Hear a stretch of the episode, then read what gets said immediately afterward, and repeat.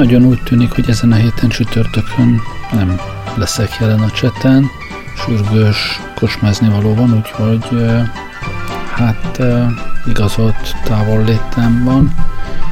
Ilyenkor csak zenét szoktam adni, de úgy döntöttem, hogy hát most ezt mégsem teszem meg, hanem kicsit beszélek is hozzá, de egy olyan zenét hoztam nektek, egy olyan szórakoztató zenét, ami remélem kellemesen kitölti ezt a mai egy órát.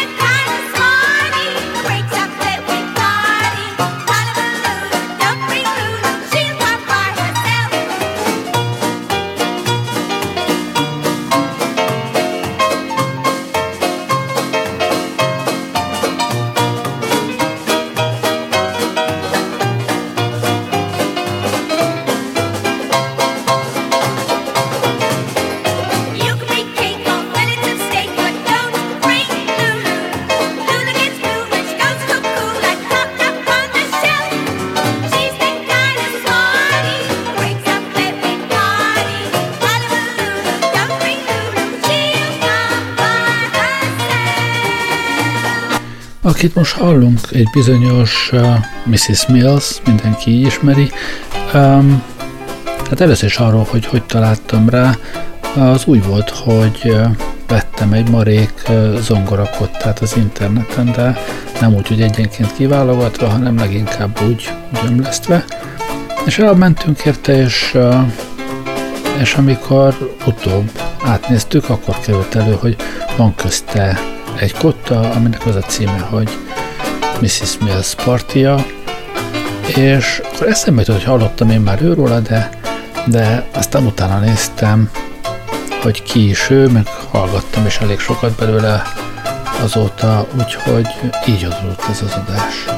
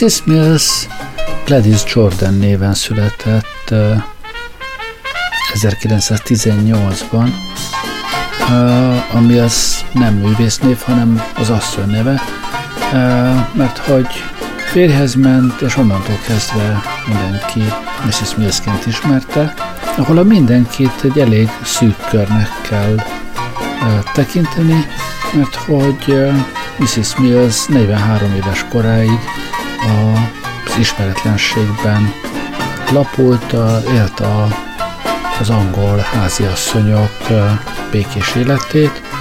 Egyetlen furcsasága volt, hogy hát esténként lejárt a helyi kocsmába a félprofi kis együttesével zongorázott, de ez a akkoriban Angliában meglehetősen szokásos történet volt, minden ö, kocsmában volt élőzene. Hát ott a helyi kocsmában, Kelet-Londonban éppen Mrs. Mills járt le zongorázni, hogy ezzel egészítse ki a fizetését.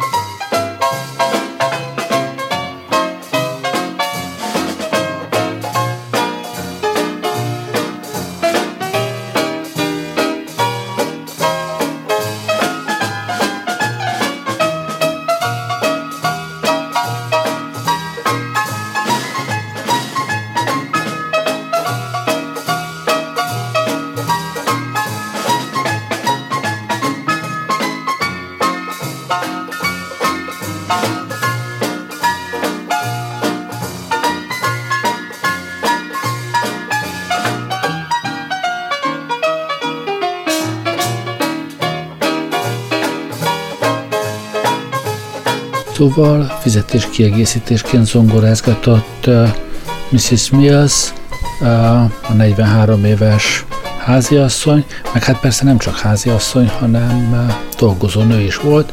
Egy ilyen typist poolban dolgozott, hát ezt nagyon nehéz magyarra lefordítani. Fiatalabbak kedvéért, hát először is volt ugye az írógép, az írógép az, az amikor a billentyűzetet meg a a printer pufferelés nélkül összekötjük, úgyhogy nincs közte számítógép. Tehát, hogy a, amit a billentyűt leütnek, az rögtön megy a printerre. Ez volt az írógép. A gépíró pedig olyan ember volt, aki tudott írógépen gépelni, és a typist pool az pedig egy uh, csoport ilyen gépíró kisasszony volt, uh, nem az a fajta, melyiknek mindegyiknek van egy külön főnöke, akinek gépel, hanem akikből bérelni lehetett. Tehát uh, nagyobb cégeknek is volt ilyenje, de, de volt ez, mint uh, elérhető szolgáltatás és bérmunkaerő, akinek kellett egy, egy gépírónő, hogy diktáljon neki, hogy uh, írógéppel szövegek álljanak elő, olyanok, akik nem tudnak gépelni, azok ebből a poolból kaphattak gépíró kisasszony. Na most egy ilyenben dolgozott ez a Mrs. Mills, szóval egy igazán hétköznapi uh, foglalkozás volt, esténként zongorázgatott, és ez valószínűleg így is ment volna az idők végezettéig, illetve Mrs. Smith élete végéig, hogyha 1961 év vége felé be nem téved abba a, a kocsmába egy ember, akinek föltűnt ez a, ez a jó asszony, és megkérdezte tőle, hogy eljönne egy műsorba. És Mrs. Smith persze azt mondta, hogy persze, hogy ne.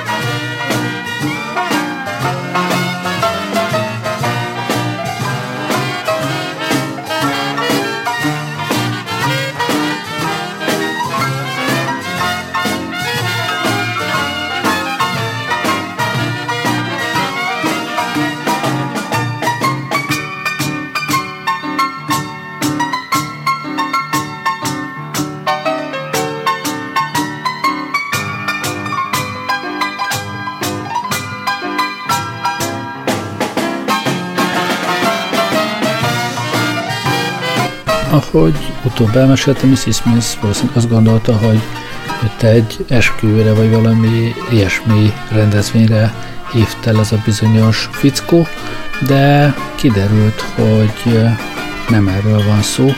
Ez egy ilyen tehetségkutató ember volt, és a Billy Cotton Show című uh, tévéműsorba hívt előtt, annak is a 1961 karácsonyi kiadásába, úgyhogy ott ő megjelent a tévéműsorban, és egy hónapon belül az egész ország ismerte a nevét.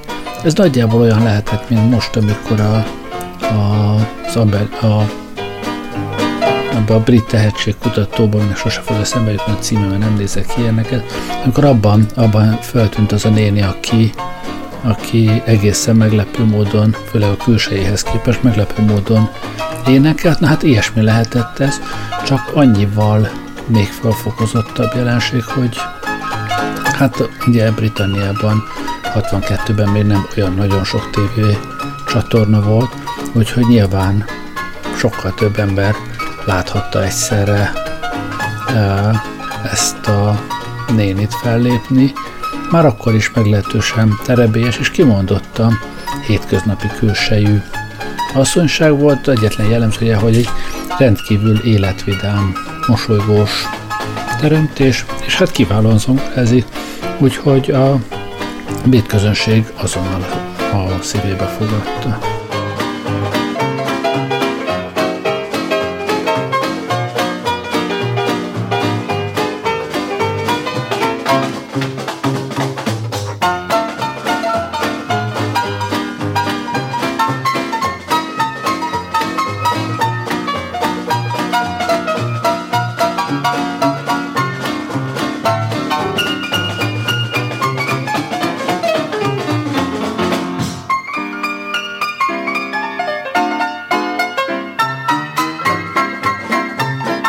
És akkor még egyszer az évszám. 1962-t írunk.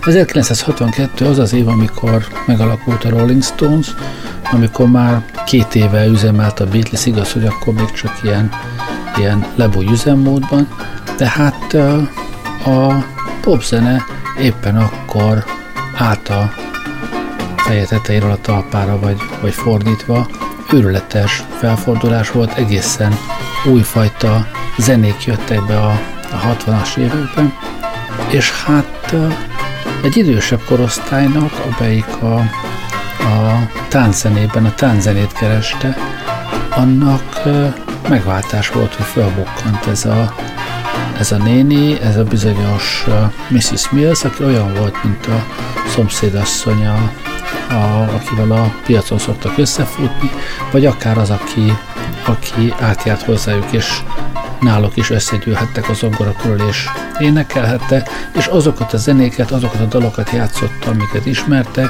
méghozzá rendkívül, és közben kiválóan e, mosolygott meg, meg életvidám volt, meg e, az a fajta néni, aki tortát hoz a, a szülinapodra, és ha lehet, akkor mindjárt kettőt, és még ráadásul finomat is.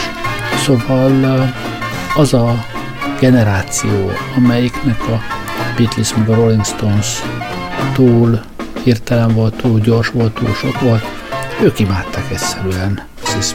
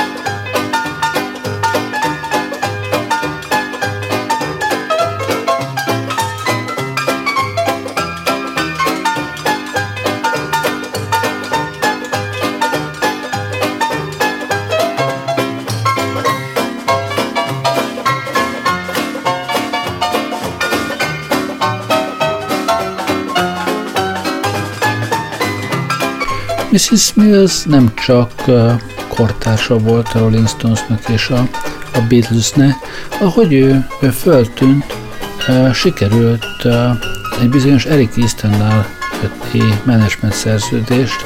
Ez az Eric Easton ez egyébként később például a Rolling Stonesnak is a menedzsere volt, és Eric Easton segítségével hip-hop sikerült a Parlophone lemezkiadóhoz bejutnia, ahol aztán az összes lemezét kiadta.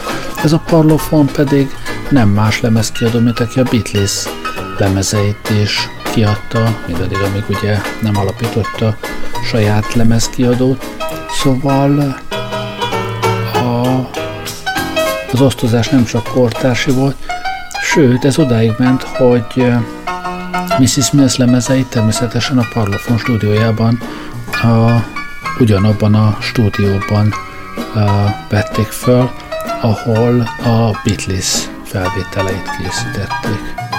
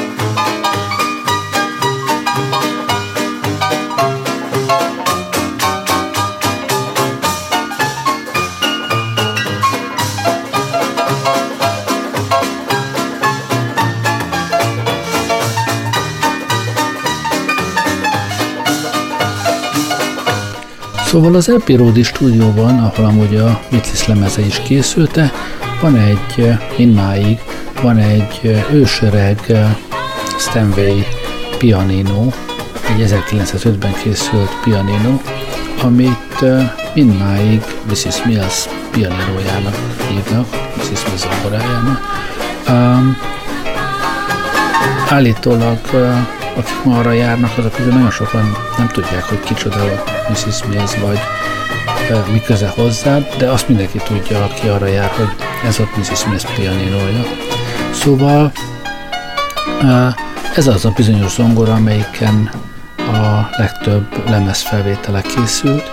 Egyébként nyilván ezt más felvételekhez is használták a, a stúdióban, így például számos Beatles lemez felvételen is ugyanez a zongora szól, és hogy miért van ennek ilyen egészen uh, furcsa, nem zongoraszerű hangja, hát az, az nem véletlen. Ez az a bizonyos hankitank uh, zongora hangzás, ami hát uh, mondjuk úgy, hogy a, a, az amerikai eredetéből, ahol, ahonnan ez a zene származik, onnan jön, hogy ezt akár a, a vadnyugaton is így játszották a szarrákopott kalapácsú zongorákon, ahol a kalapácsokról már lekopott a, a filchúzat, ilyen rendkívül kemény hangzása van. Ezt úgy érték el annak idején, mármint a, ezzel a bizonyos pianinóval, amin Mrs. Mills zongorázott, hogy ilyen lakszerű uh, anyaggal itatták át a, a filcet, ami a kalapácsokon volt, hogy, hogy keményebben szóljon. Sőt, még a, a húrozással is trükköztek egy kicsit, hogy legyen ez a kicsit, kicsit fals hangja neki, mert hogy hát nyilván ez nem ugyanígy hangzana, ha egy, egy koncert zongorán próbálná meg eljátszani. Ehhez a zenei stílushoz hozzátartozik ez a, ez a bizonyos zongora hangzás.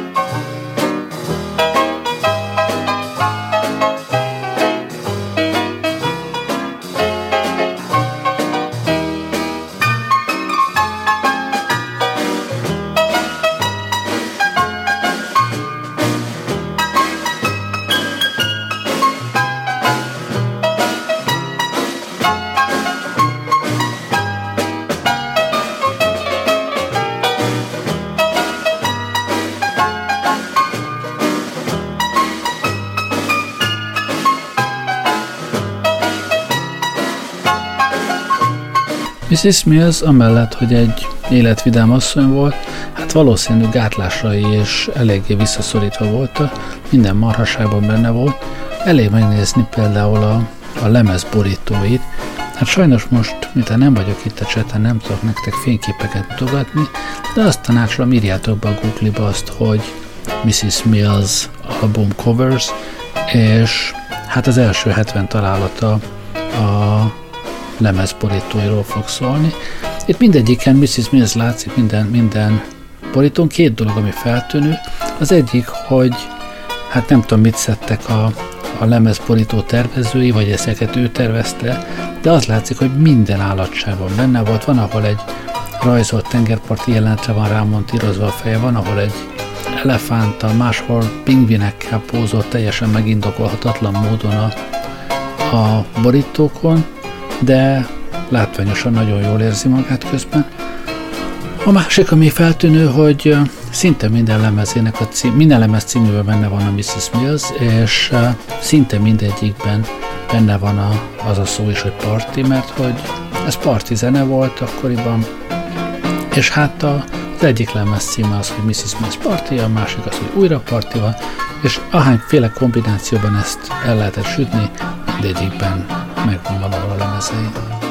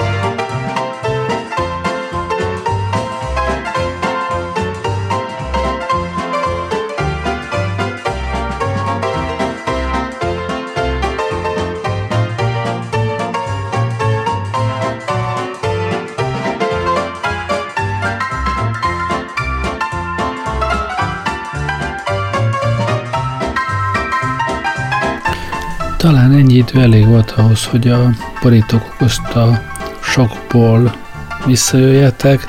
Nekem az egyik kedvencem az, ahol egy miniatűr hintalóval pózol, és a, azt mondja, hogy kéz nélkül is megy neki, ami egy zongorista esetében hát elég merész kijelentés. Minden esetre a felfedezése utáni 15 év során kiadott 40 albumot, amiben hát részben a 20-as évektől kezdődően mindenféle slágerek, jazz voltak, de aztán idővel rákapott, hogy a, a kortárs zenéket is áttette, de egy pillanatra sem lépett ki a saját stílusából, a hankitangból és a stride-ból.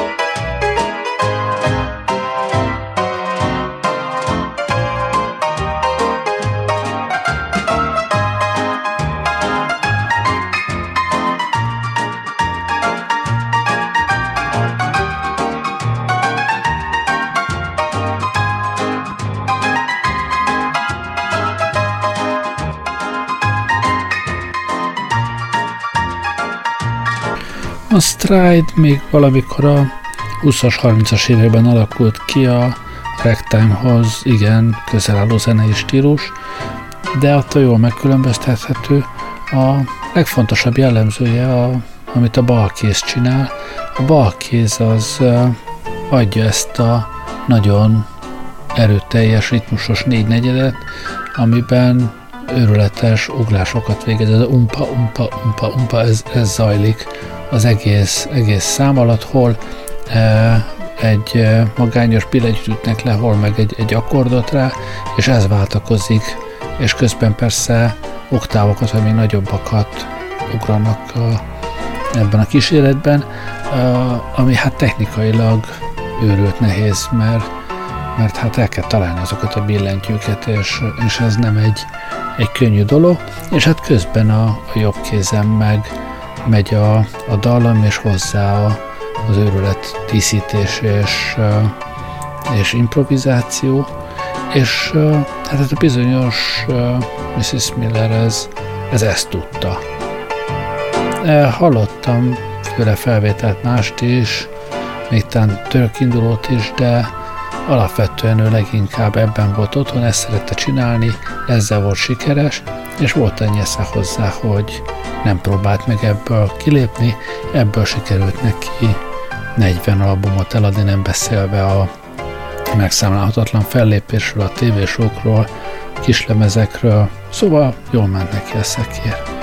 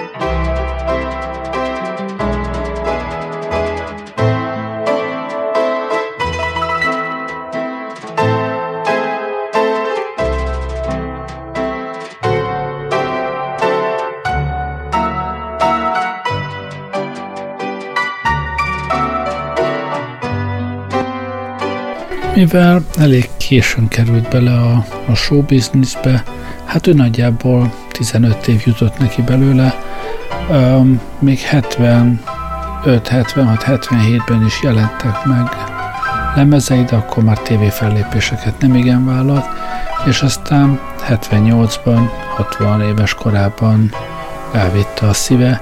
Hát elég, elég nagy testű asszony volt, gondolom, sok rizikófaktorral élt, el is vitte a, a szíve, és így ért, így ért véget ez a, az egészen rendkívüli életút. Ezt akartam nektek elmesélni, már remélem nektek is tetszett Mrs. Mill zenéje, van még belőle hátra vagy, vagy 5 percnyi, hát én most már azért elbúcsúzom. Köszönöm, hogy velem voltatok ma este. Jó éjszakát kívánok, Gerlei Rádiózott.